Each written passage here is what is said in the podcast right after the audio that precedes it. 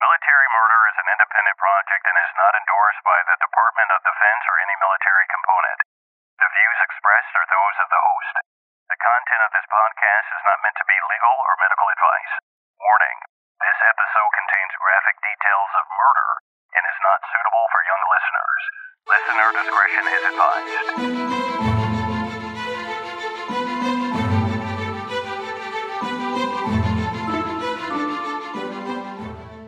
Welcome back, True Crime Army. I am your host, Margot, and this is Military Murder, a show where I focus on crimes committed by military members and veterans. But don't worry, you don't have to know anything about the military to listen, I promise. You just have to be a true crime enthusiast, and if that's you, welcome home. All right, True Crime Army, I made a few big announcements last week on Instagram, so just make sure that you're following me on there so that you're not behind. You can follow me there at Military Murder Podcast. I announced last week that I have a new release schedule. Instead of every week, I will be releasing a new episode every other week. So be sure that you subscribe, which means that you click or follow the check mark wherever you listen. That way, you are immediately notified when a new episode drops. Also, I do plan on going live tonight on TikTok at 9 p.m. Central. So make sure that you're following me on TikTok and you can follow me there at Military Margot with a T at the end. And finally, just a reminder that if you're in need of more content, you can check out my Patreon, where there's at least 30 episodes of content just like you listen to every single week. And you can check that out at patreon.com slash military murder. All right, enough announcements on with the show. Today's case is my first of its kind. This is my first US Coast Guard case. Wait, you're probably like, Margot, what about episode 59 where you talked about Dennis Zecca? Well, yeah, you're not wrong, but you know, Dennis Zecca was a retired Coast Guardsman. This case involves three active duty Coast Guard members, and today's case will likely leave you just a little bit numb. At least that's how I felt. Thank you to all my listeners who recommended this case. Join me today as I tell you a story that began in Kodiak, Alaska and concluded in tragedy in Bourne, Massachusetts. This is the story of Lisa Trupnikova. Now, let's dig in.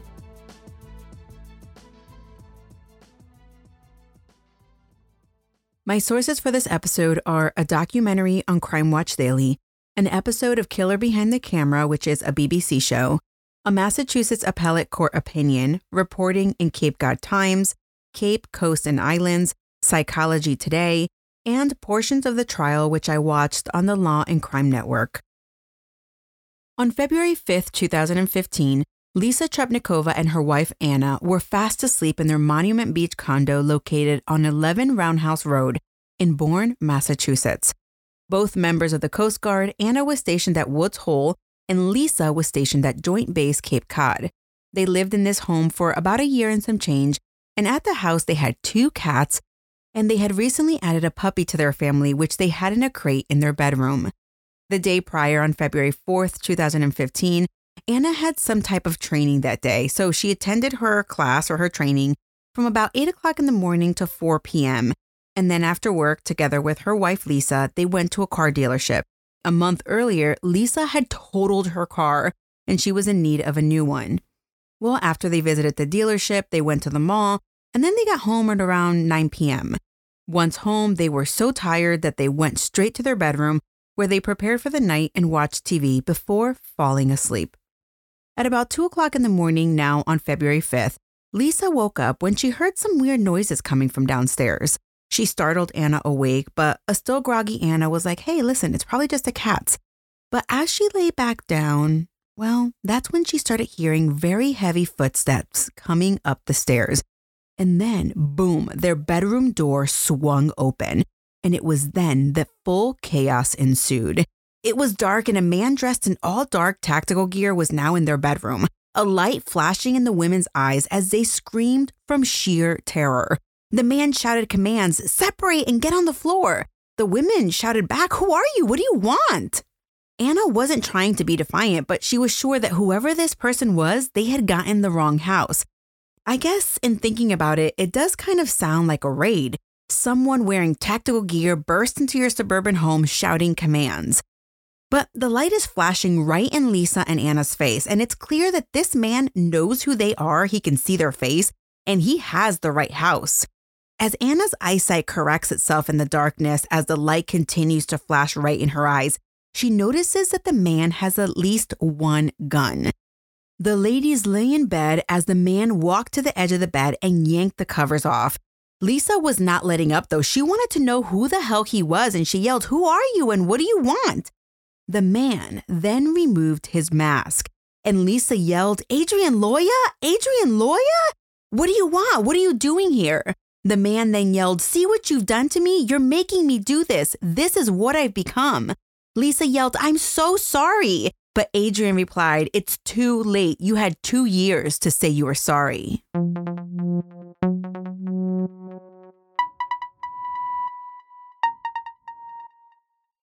Lisa Angelica Berlanga was born on March 13, 1983, in Midland, Texas, to her parents Luis and Virginia Berlanga. Lisa grew up with many siblings, and their family was an active member of the Spanish speaking Pentecostal church. And due to their religious upbringing, the Berlanga children were active in youth group and they often traveled conducting church missions. Lisa graduated from Midland High School in 2001 and she attended Midland College then she moved to Houston in 2003, where she attended the University of Houston. For a very long time, Lisa knew that she was gay, and due to the fact that her church denomination frowned upon this, Lisa and another one of her friends ended up leaving the church. By the time 2008 rolled around, Lisa was open about her sexuality, but her next life choice would make it difficult for her to live out in the open, at least in the beginning. In 2008, Lisa excitedly joined the United States Coast Guard, and she was assigned as an information systems technician. By all accounts, Lisa enjoyed her time in the military. She lived in a ton of different places from 2008 to 2015, including New Orleans, Kodiak, Alaska, Cape Cod, Massachusetts, and that doesn't even include all the temporary assignments she went on for training. Well, in 2011, while on one of these TDYs at the U.S. Coast Guard A School in Petaluma, California, Lisa met another service member that made her heart skip a beat. Her name was Anna Trupnikova, and when they met, sparks flew. They quickly began dating and became engaged to be married before the end of the year. Lisa Berlanga and Anna Trepnikova married on December 30th, 2011, in New York City. They were so excited to finally have this opportunity. The military's Don't Ask, Don't Tell policy had recently been repealed in September of 2011, so the women were proud to finally be able to scream their love for each other from the rooftops. Although it would be a few more years before the military would recognize same sex marriages, Lisa and Anna both returned to Kodiak, Alaska, where they were stationed. Back at Kodiak, both ladies were thriving in their military careers. Lisa had a very bubbly personality, and she had a coworker named Adrian Loya, who was her supervisor. Lisa was always very friendly to Adrian, and they were really best buds. Adrian didn't have many friends, but when he was with Lisa, he seemed to come out of his shell while he was with her. And actually, during Thanksgiving 2011, before Lisa and Anna actually tied the knot, Lisa introduced Anna to Adrian, but Anna was not a huge fan of this guy. It was something about him. Some may call it jealousy, some may call it intuition, but Anna did not like Adrian Loya. Specifically, she didn't like her wife hanging out with him. But Adrian was Lisa's supervisor and coworker, so while they maybe stopped hanging out outside duty hours, they still saw each other constantly. At work, they made references to TV show Arrested Development and they shared their dry sense of humor with each other. And Lisa really enjoyed Adrian's company. Well, on September 9th, 2012, while Anna was away at training and Lisa was home alone, a little bit after midnight, Lisa sent Adrian a text message to come over and watch TV and have some drinks with her. Adrian was usually very much a loner, and while being alone was his thing, something about the invite brought excitement into his soul. It was never the case that anyone really wanted to hang out with Adrian Loya, so receiving a text message that someone wanted to hang out with him, he was very excited. He later explained that Lisa had a way about her that every time he was around her, he just felt good. He dubbed this the Lisa effect, and he was feeling this to the extreme at this moment. So he got ready and he headed over to Lisa's apartment. 30 or more minutes later, Adrian arrived at her place and immediately he noticed that Lisa had been drinking and he started to kind of clam up. They were sitting on the couch watching The Simpsons when Adrian recalled that Lisa made a move on him. She didn't touch his private parts or anything like that. She just made a move on him. And Adrian rejected Lisa's advance. At some point in the night, Lisa got up and went to the bedroom. She tried to get Adrian to follow her. According to reporting by Patrick Flannery from Psychology Today, Adrian said that Lisa told him, quote, come on, we can do it, end quote. Meanwhile, Adrian was a nervous wreck on the inside. According to Adrian, Lisa said, quote, it's okay as long as we don't tell Anna, end quote. Adrian really wanted to leave because he realized he made a huge mistake, but he didn't leave because, well, I don't know. I guess we'll never really know. Soon, Adrian heard a thump from the bedroom. Believing Lisa fell or hurt herself, he entered the bedroom. Lisa was fine. She invited Adrian inside to sit next to her on the bed, and she touched his arm and tried to kiss him. When Adrian declined, Lisa allegedly said, quote, dude, what the f is your problem, man? Just come to bed, end quote. But again, Adrian declined the advances and he exited to the living room. By all accounts, Lisa fell asleep and nothing else happened. Adrian stayed on the couch as random thoughts raced through his head. He realized, holy crap, she's drunk, she's my subordinate, why am I even here? He later write his thoughts in a journal as, quote, what if she turns this around on me? What if this ruins our friendship? Worst of all, what if the Coast Guard discharges me? End quote. Adrian hardly slept that night, and a few hours later, he went home. Later that day, Adrian received an apologetic text message from Lisa to the effect of, I'm so sorry about last night. Let's pretend it never happened. And this moment put into action a plan that would take two plus years to result in a standoff between Adrian Loya and the woman he dubbed his rapist in the wee hours of the morning on February 5th, 2015.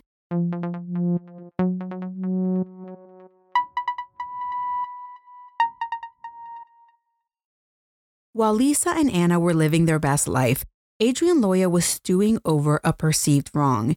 He felt that Lisa Trepnikova raped him and he was upset that she wasn't taking responsibility. So, a few months after this happened, Adrian wrote Lisa a 16 page letter explaining how he felt and he emailed it to Lisa. Now, I'm not sure what the letter said, although I did find some things reported in Psychology Today. Apparently, the letter was a confrontation of sorts, telling Lisa what she did to his mind. In the letter, he wrote that he wasn't sure if he had a crush or PTSD. Honestly, no one is sure whether Lisa read the entire 16 pages, but regardless, she didn't respond. So Adrian doubled down and he sent the letter to Anna just to make sure that Lisa wasn't trying to hide anything from her. But this only worked to anger Lisa, and she told him to leave them alone and never talk to them again. But Adrian, a persistent man at that point, he felt that he had tried to handle the assault on his own, so he turned to his superiors and he reported what happened to him. And they investigated it, but the investigation took time. Meanwhile, Lisa continued doing her job and Adrian continued doing his. By summer of 2013, well, that summer would be a big PCS season for Lisa, Anna, and Adrian. Anna and Lisa were relocated to Massachusetts, and Adrian was relocated to Chesapeake, Virginia. Meanwhile, the investigation had come to a conclusion, and Adrian was brought into his leadership's office. They sat him down and they told him the investigation into his allegation of rape and sexual assault had concluded with negative findings. The disposition of allegations read in part, quote, the decision was made to not pursue criminal charges in the case. This decision was not made lightly, but with careful consideration of the facts and the circumstances under which you made these allegations. The Coast Guard takes allegations of sexual assault very seriously, and a thorough investigation was completed into this matter. The general basis for the decision was that the evidence did not support criminal charges in this case, end quote. When Adrian read this, he was mad. But what really upset Adrian was that he was also issued a page 7 reprimand, which was placed in his military file. The page 7 reprimand was specifically for Adrian's role in the incident because he was Lisa's supervisor and he shouldn't have been at her house. The page 7 read in part, quote, "You exploited your position as a senior member of the division to increase contact with Lisa and communicate unsolicited amorous feelings. Your behavior affected your entire division, causing individual angst and decreased productivity, end quote. Additionally, the Coast Guard provided him with an order to cut off all communication with Lisa and Anna. Adrian Loya was pissed. So pissed, in fact, that he refused to sign the page 7 acknowledging receipt. And it was then, while in Virginia, that Adrian entered into a deep, deep depression. While he was always a loner, there was one thing that he loved to do play video games. But his depression hit him so hard that Adrian didn't have a desire to even play video games. He couldn't sleep, he couldn't think straight. He began to take Benadryl just to be able to sleep. He contemplated death. In fact, he no longer wanted to live. Everything hurt. He actually reached the decision point. He would die.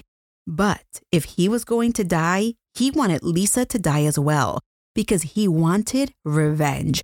He wanted her to know what she did to him. And he sat down and he began to write out his plan. But first, he had to make sure to find Lisa. Sometime in 2014, Adrian went online to one of those websites where you can find information about someone, and he paid $15 or something like that. And he found all of Lisa's current and previous addresses. Bingo. Adrian Loya then sat down and he began to write his plan out. And one page turned into 10 pages, turned into 100 pages, and the final so called manifesto was over 250 pages long. The printed version of this manifesto was titled The Wrath of Loya, but the computer version was titled The Loya Wars, with a subtitle that read, A Little While Ago on an Island Far, Far Away. And get this the final chapter of the Loya Wars, well, it was written, I guess the whole thing was written to mimic the Star Wars, but the final chapter was titled Operation Purple Rebel. Operation Purple Rebel laid out exactly how Adrian intended to kill Lisa. His plan was always to kill Lisa by stabbing her in the heart. He wanted to make sure that she was looking into his eyes and knew exactly who was taking her life. And then he wanted to commit suicide by cop. He never intended to hurt Anna, but he knew that she could possibly be collateral damage. Throughout this document, later dubbed, like I said, a manifesto, Adrian talked about terminating Lisa. He talked about always having a hyperactive imagination as a kid and how it was so crazy that he was planning this mission to murder a girl. But in his mind, quote, you must seek revenge in the name of justice, end quote. And he said, hmm, the United States taught me that. Adrian described that he would rip his eyebrows out in anxiety while preparing his plan. And when he was done, Adrian Loya now needed to decide on a date. And he figured it out his 31st birthday, February 4th, 2015. What a perfect day to die, the same day that you were born. But before that date, Adrian needed to conduct a dry run, and he chose October of 2014. He took two weeks of leave under the guise that he was job hunting because at that point he was planning on separating from the Coast Guard in early 2015. So he got into his car and he made the 10 hour drive from Virginia to Massachusetts. When Adrian got to Massachusetts, well, he needed to make sure that the internet wasn't lying.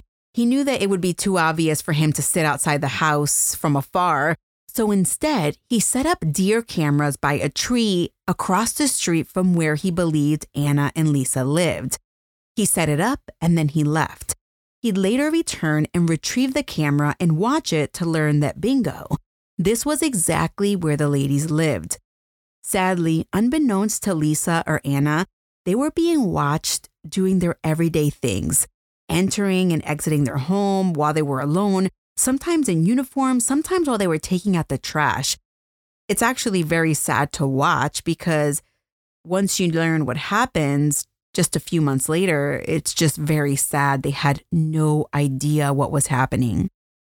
It was during Adrian's return trip to Virginia as Adrian drove through Pennsylvania that his anxiety got the best of him and he had a full blown panic attack. But what I failed to tell you is that Adrian Loya filmed everything.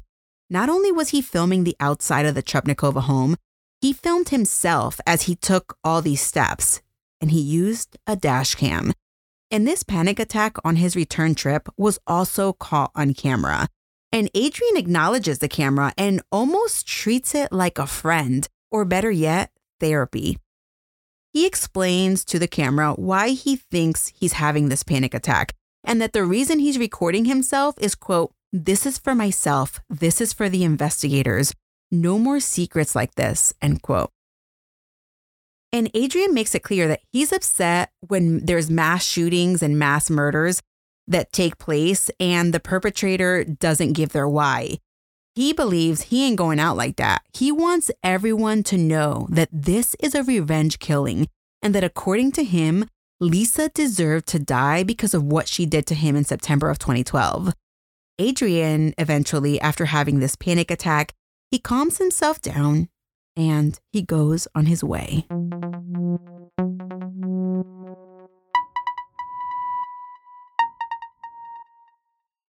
In late January 2015, Adrian left his house in Virginia prepared to never return again. The final chapter of his manifesto was taking shape. Quote, confront Lisa any way I can and terminate her. Make sure Lisa knows that it is I taking her life.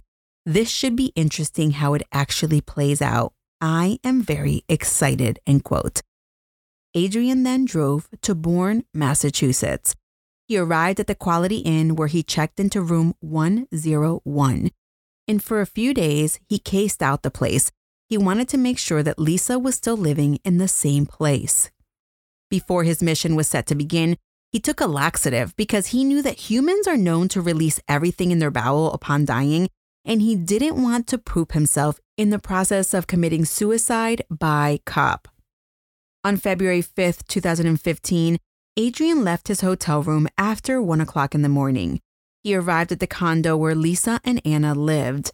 There was only one way in and out from the complex by car, so Adrian parked his Mazda right at the entrance to keep cars from coming in and from leaving.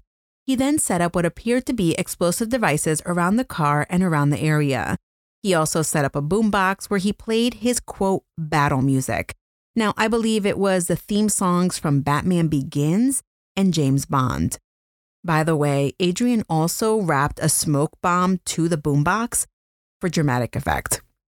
Then, Adrian, armed to the T and wearing his GoPro taped to his chest, he set his car on fire to create a diversion. Then he briskly walked to 11 Roundhouse Road. Adrian was armed with four guns a knife, and two sets of handcuffs. But most importantly, he had a mask to hide his identity. He sets up in front of House 11. He points his rifle at the door locks and boom, boom, boom. He shoots his way in. He sees the stairs and he quickly makes his way upstairs. Now, the thing is, once he was inside, he knew exactly where he was going, even though he'd never seen the inside before. You see, during his preparation, he found a real estate listing with a house that had an identical layout. So when he entered the home, he knew exactly where he was going. At this point, Adrian found himself at the top of the stairs when one of the Trepnikova cats actually attacked him, which freaked him out. So instead of taking a deep breath and gathering his bearings, he charged into the room after the cat spooked him. Lisa and Anna were, of course, screaming, Adrian had a light on his gun and it was blinding the ladies. They could barely see. They were wondering who the hell he was and what he wanted. And that's when he took the sheets off the bed. He threw Anna's phone across the room and then he took off his mask. Lisa immediately recognized him, and as she shouted his name, it clicked in Anna's head. Oh, this is Adrian Loya, that weird Coast Guard guy with the 16 page letter. Wasn't he ordered to stay away from them? But listen, at this point, that's neither here nor there. The ladies finally obey his command to get on separate sides of the bed. He then threw each of them a set of handcuffs and ordered them to put them on. They did not want to do this though, but as Adrian was pacing back and forth and back and forth from the window to the door, he was getting more and more agitated. Adrian yelled, Just do it. And Anna put the cuff on one of her wrists, but hid her other wrist so that he wouldn't tell if she had it on all the way or not. But Lisa, she was being defiant. At some point, Adrian is out of sight, and the ladies flip the mattress to use it as a shield, and they both get on the same side of the bed as each other. And remember, it's still dark in the bedroom. But as Lisa approaches, she has her phone in her hand, and the screen has lit up the entire room. And Anna slaps it away because she's fearful that Adrian will see it. But then he returns and he's like, What do you think you're doing? Because remember, they have the mattress at this point. He tries to wrestle the mattress down, but it only slips a little bit. And then Anna hears one gunshot. She's thinking it's a warning shot, but then she hears more shots and she remembers not being shot in that moment. And then she felt the pain of being shot. Then the shots stopped. Anna looked to Lisa and she knew that Lisa was badly hurt. Anna told Lisa that she loved her and Lisa said, quote, I love you too, end quote. Then Anna heard gurgling, gushing, and she heard Lisa take one last deep breath. And then Anna knew she was gone. Anna sat there in the darkness and she waited to just die. But then, as she realized that she still had thoughts, she knew she hadn't been shot in the head, but she doesn't remember feeling pain at that point. And then, in the darkness, she heard a faint voice 911, what is your emergency? and Anna looked over and saw Lisa's phone. It turns out that Lisa was able to dial 911 just as Anna slapped the phone out of her hand. Anna heard the operator and she wailed and wailed, calling, Help, help, help. The operator was like, Where are you? Anna walked the operator through the excruciating nightmare that she was living. She told him the name of the perpetrator and the fact that she didn't know where he was. She asked, I mean, she begged the operator, please, please send help. She told him she was dying. Meanwhile, outside the home, an officer had arrived at the scene and he saw the burning car. Officer Jared McDonald parked his car and got out. As he walked out of his car, he immediately heard gunshots. So he went and grabbed his service weapon from the holster, and then he heard another shot. And instantly he went down.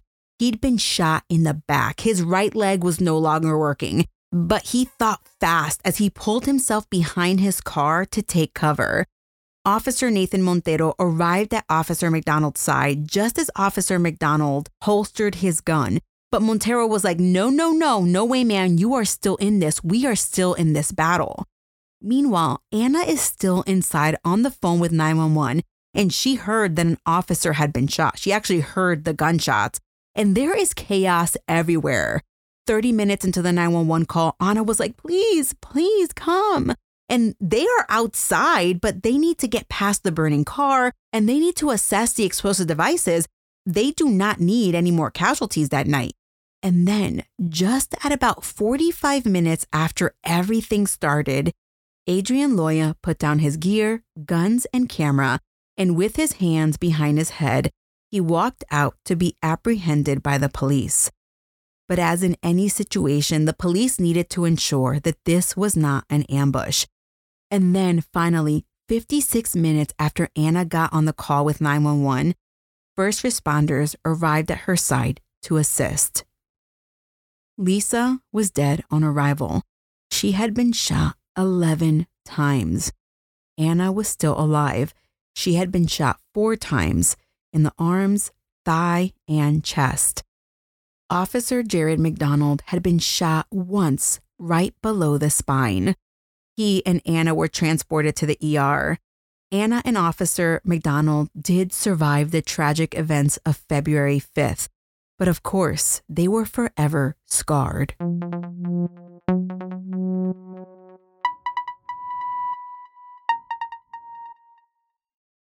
While medical responders were working on Anna and Officer McDonald, Adrian Loya was at the police station and he had a lot to say.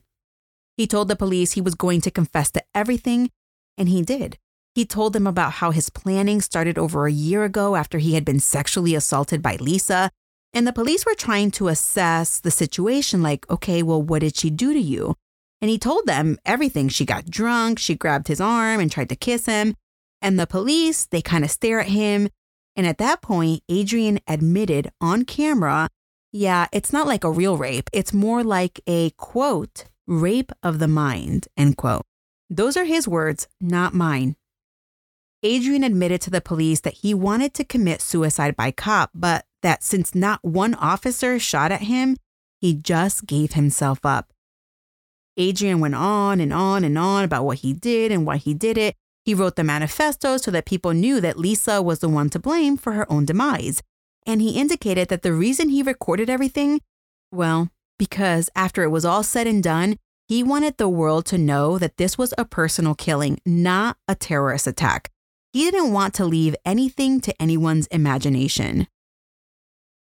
Simultaneously, officers were arriving at Adrian's house in Virginia. And when they arrived, well, let's just say Adrian prepared his place for visitors.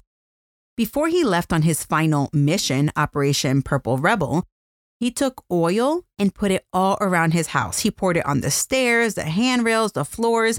Now, it wasn't necessarily to stop the authorities, but really more to be an inconvenience. Adrian also oddly left behind life sized cardboard cutouts of Princess Leia and Han Solo in his house. Investigators also searched his hotel room back in Massachusetts.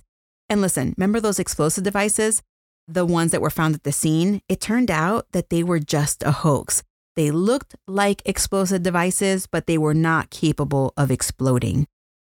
Additionally, it was discovered that a few days before the murder, Adrian had mailed some expensive, nerdy type equipment to a popular gaming website called Giant Bomb. Now, the guys from Giant Bomb, they made a video opening the boxes that they had received from one of their fans, and Adrian gave them some pretty expensive stuff. I mean, even the guys are kind of shocked by this gift. They read a letter written by Adrian, and Adrian basically says that you should never point a gun at someone unless you intend to kill it and other stuff, he says. He signs the letter Purple Rebel in the field of battle. Investigators eventually reach out to Giant Bomb and ask them to kindly return everything Adrian sent them, and they comply. So you're probably wondering what happened to Adrian? Well, Adrian Loya faced 30 criminal charges. And two years after the murder in 2017, Adrian would finally have his day in court. But during opening statements, Adrian's attorney told the jury listen, this is not a case of who done it or why, but the ultimate question for you to decide is whether or not my client was of sound mind when he committed the crime. Many police officers testified during this trial, but the star witness was Anna Trepnikova herself. When she took the stand, she was wearing a bright yellow shirt. And when I watched it, it was so sad to see her take the stand because as she sat there, she was terrified. Imagine she heard her wife take her last breath at the hands of a fellow service member. How does someone who has experienced that ever feel safe in this world again? When the prosecutor asked Anna the very first question, which was, please state your name, Anna was taken aback by emotion. She tried to hold back the tears, but she just she just couldn't. They were just coming down. After she got over the initial hurdle of making the tears stop, Anna was a force in the courtroom. She was clear, concise, and she showed no hesitation in telling the jury what this man did to her and her wife. The jury got to hear the agonizing 56 minute 911 call. Anna telling the operator, please hurry.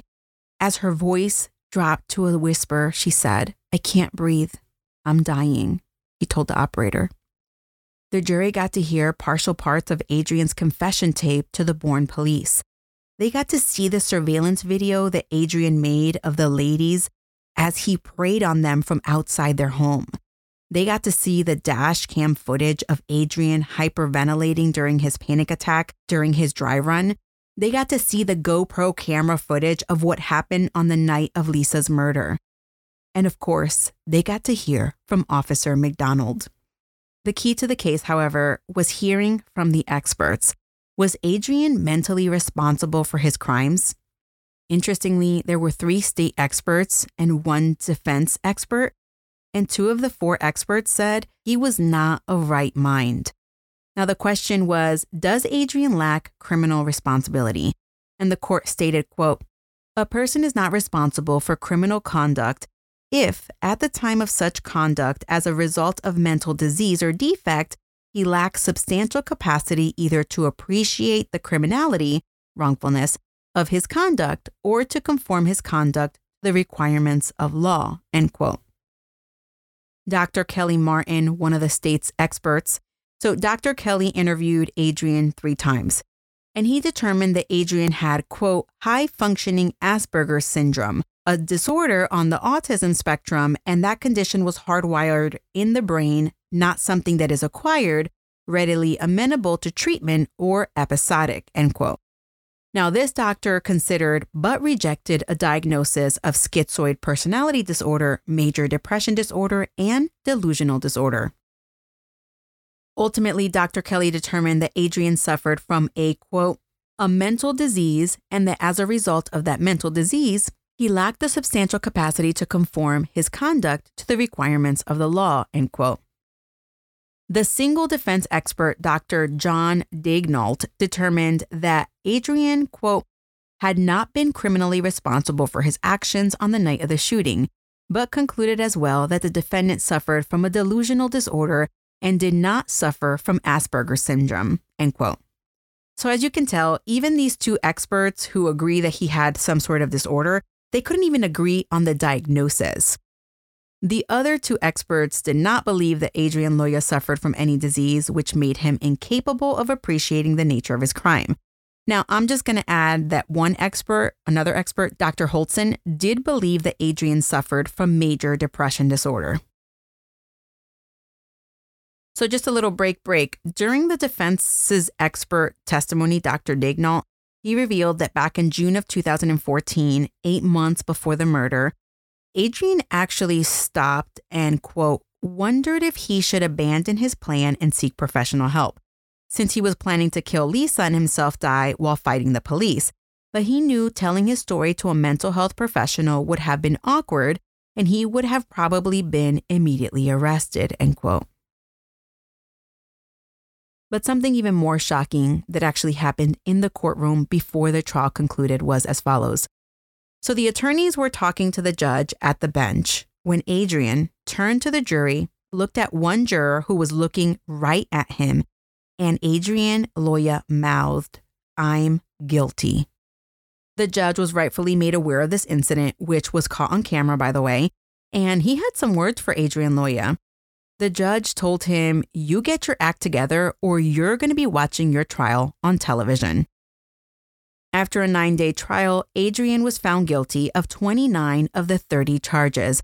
And let me just tell you what the charges were to begin with.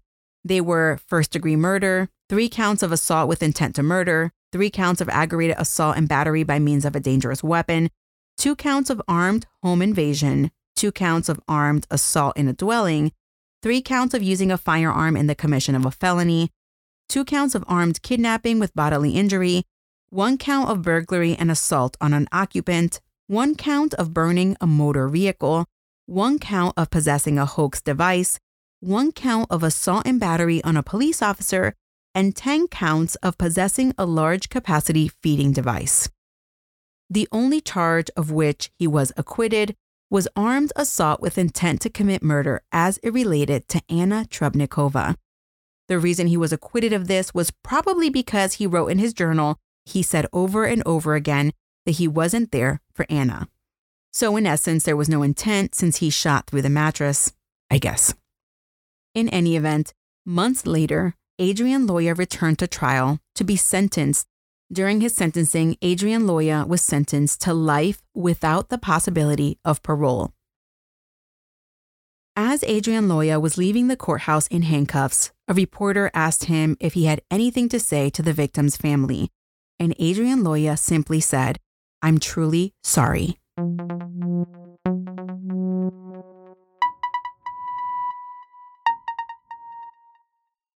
Since the trial, Adrian Loya is getting the help that he needs. I would like to tell you a little bit about Adrian Loya. Now, all of the information I'm about to share with you, I obtained from an article written by Patrick Flannery, and this article was published in Psychology Today.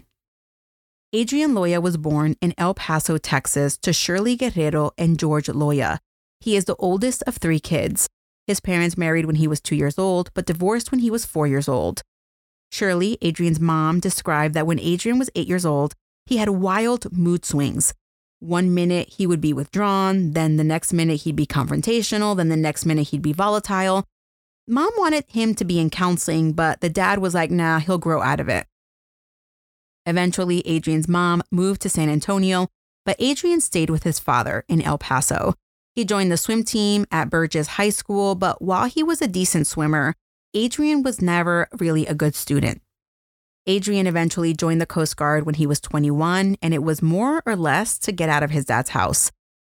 After the conviction, Adrian met with Patrick Flannery, and he told him, quote, Lisa didn't deserve to die, but she wasn't innocent.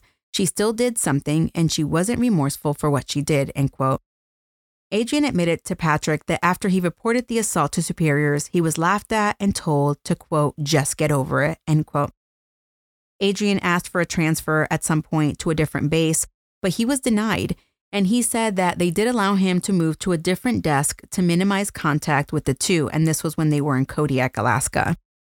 Eventually, Adrian says when he reported to investigators, they opened a case, but in the meantime, they told him to seek counseling, which he did. He met with a therapist for nine weeks while he was in Kodiak, but he admits that the therapy actually made it worse. But once he left Alaska, he told himself he was going to continue therapy, but he never did. Because after he was notified of the result of the investigation and once he received the page seven, he just kind of says that his mind just kind of lost it. In retrospect, as Adrian sits in jail and after undergoing therapy for about a year and taking antidepressant medication, Adrian realizes that had he gotten the help he needed instead of constantly being met with statements like, just get over it, well, he says, quote, now I can see how horrible everything was and how it could have just easily been fixed, end quote. Of everything that's happened, Adrian's dad believes that the Coast Guard is partially to blame for what happened, but he doesn't think he's blameless. He said, quote, the biggest mistake I made with my son was I wouldn't listen to him when he had problems. Adrian's guilty, there's no doubt about it, but the question was always why, end quote.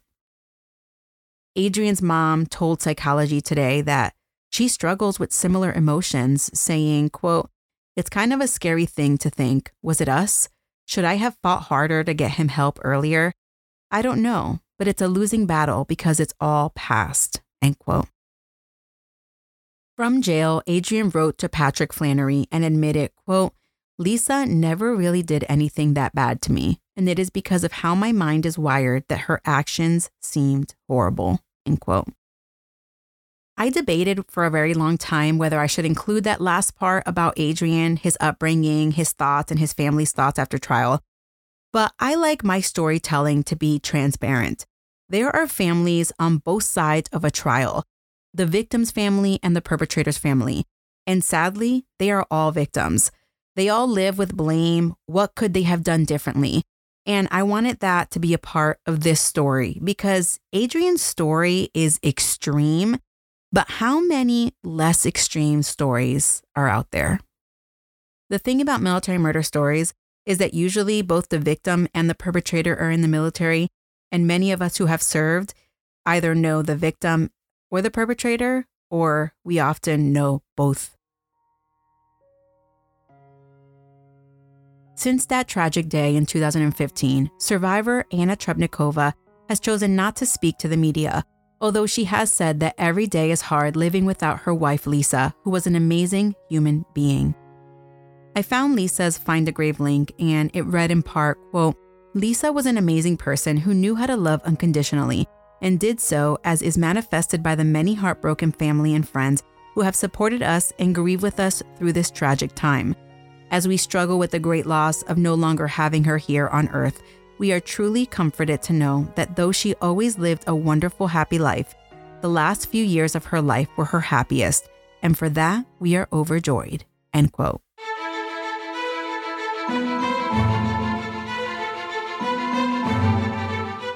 Join me live tonight on TikTok at 9 p.m. Central, where I get a chance to say hi to all of you. Find me on TikTok at Military Margot with a T at the end, and on Instagram, I'm at Military Murder Podcast. This show was created by Mama Margot Productions and produced in collaboration with my Bootcamp and Higher fan club members. The music was created by Tyops. Until next time, remember, you never really know what someone is capable of, so remain vigilant always. You have a fabulous week, and I'll keep digging to bring you another military murder story next time.